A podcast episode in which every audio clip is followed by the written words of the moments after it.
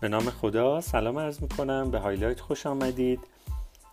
بعد از یک وقفه نسبتا طولانی برای فصل چهار بالاخره یک کتاب مناسب رو تونستم پیدا کنم تا باهاتون به اشتراک بگذارم. عنوان این کتاب هست Competing Against Luck یا رقابت علیه شانس که نوشته پروفسور کلیتون کریستنسن هست. پروفسور کریستنسن یکی از نظریه پردازان نوآوری معاصر هستند در کسب و کارها و مدیریت که البته حدود یک سال پیش در سن 68 سالگی فوت کردند. اما اگر نظریه disruptive innovation یا نوآوری مخرب رو شنیده باشید نظریه ایشون هست. و کتاب های خیلی مفید و موثری در این زمینه دارند این کتاب هم نوشته ایشون هست که اخیرا توسط انتشارات آریانا قلم و با ترجمه جناب آقای محسن ربیعی روانه بازار شده. اگر علاقه داشتید می‌تونید کتاب رو هم تهیه کنید و مطالعه بکنید. این کتاب در ده فصل نگاشته شده و من این قسمت رو با یک مروری بر مقدمه کتاب شروع می‌کنم. خب همونطور که گفتم کتاب حاضر در مورد نوآوری هست و در سال 2016 نوشته شده. کتاب نسبتا جدیدی هست و میشه گفت اصاره تفکرات پروفسور کریستنسن رو در این کتاب ما می‌تونیم دنبال کنیم. اما آنچه که خیلی تاکید شده در مقدمه کتاب و کلا موضوع کتاب حول اون شکل گرفته این هست که سازمان ها به جای اینکه نوآوری رو به بخت و اقبال بسپرن بهتر براش برنامه ریزی بکنن و با برنامه برای کسب و کار خودمون دنبال نوآوری باشیم. که خب این خیلی جمله کلی هست اما در ده فصل این کتاب دارن توضیح میدن که اولا چطور باید این کار رو بکنیم. دوما یک سری تله ها و دام هایی اگر وجود داره در کسب و کارمون به اونها دقت بکنیم. مثلا میگن خب امروز ما ابزارها و تکنولوژی های خیلی خوب و پیشرفته ای داریم برای جمعآوری دیتا از مشتریان و بازار و همچنین تحلیل اونها. اما تله این موضوع کجاست؟ دامی که وجود داره کجاست؟ اینه که بیشتر سازمان ها دیتا رو جمع آوری می‌کنن و خیلی زود به یک سری همبستگی ها بین دیتا می‌رسن که اون رو اگر الگوی تصمیم گیری و استراتژی های نوآوری خودشون قرار بدن قطعا به شکست منجر میشه. چطور؟ مثلا مثال می‌زنن که خب ممکنه میزان فروش بستنی و احتمال آتیش سوزی به هم ربط داشته باشه.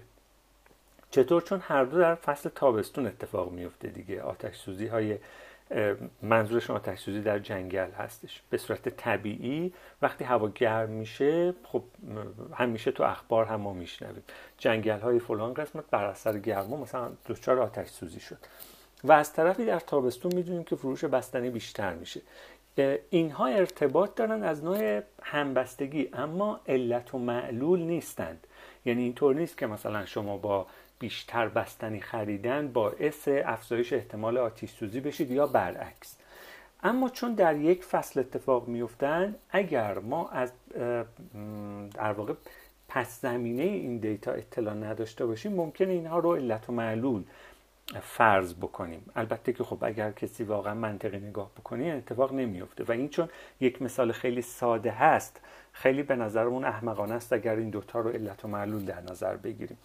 اما خب یکم جدیتر اگر نگاه بکنیم به قضیه مثلا دارم میگم فروش نیویورک تایمز چه ربطی به آدرس سکونت شما یا قد شما یا شماره کفش شما یا تحصیلاتتون یا هر چی داره. خب اینجا یکم سخته که بگیم آیا واقعا ربط داره یا ربط نداره. یا اینکه من ترجیح میدم که روزنامه رو از دکه روزنامه فروشی بخرم یا مشترک میشم که بفرستم به آدرس خونه یا محل کارم.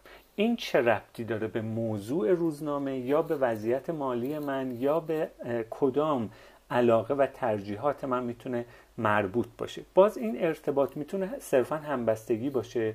یعنی مثلا روزنامه مثل نیویورک تایمز بیاد data ی مربوط به خریداراش رو بچینه و ببینی که بله مثلا متوسط قد خواننده های نیویورک تایمز بالای 160 سانتی متره ولی آیا این می‌تونه یک ارتباط علت و معلولی باشه؟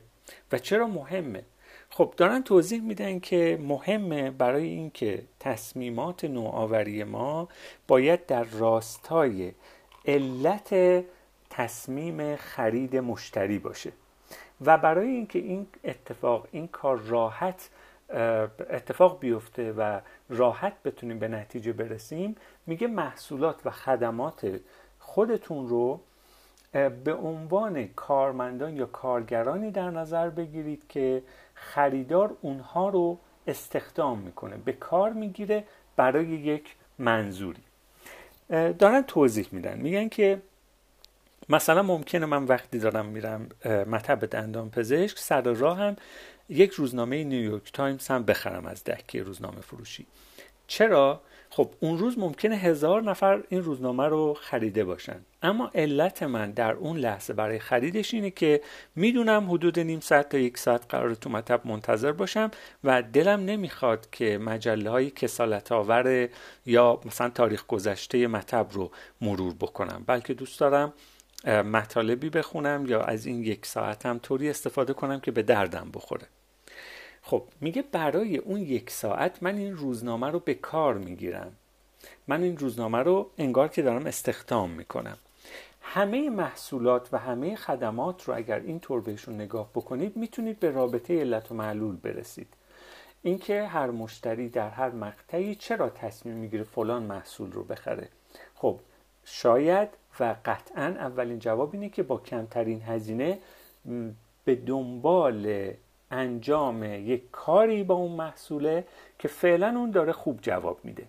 یا فکر می‌کنه که ممکنه خوب جواب بده. حالا اگر شما یک محصولی رو خرید کردید و برای اون هدفی که داشتید استفاده کردید و خوب جواب داد دوباره وقتی همچین هدفی دارید یا مشکلی دارید برای حلش برای انجام اون کار دنبال همون محصول میرید. اما اگر اون کارتون به درستی انجام نشه مثل اخراج یک کارگره. شما اون محصول رو می‌ذارید کنار اون برند رو اخراج می‌کنید و یک برند و محصول دیگری رو استخدام می‌کنید.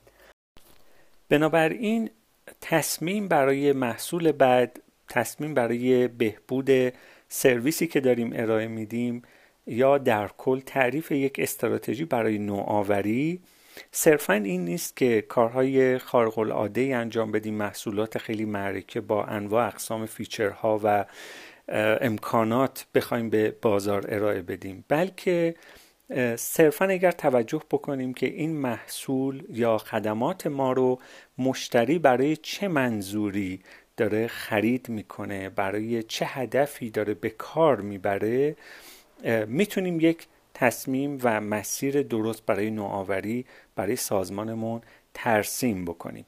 این کتاب سعی داره این موضوع رو از ابعاد مختلف بررسی بکنه که از قسمت آینده هایلایت ما هم فصل به فصل شروع می‌کنیم به مرور کردن و این رو با هم بررسی می‌کنیم.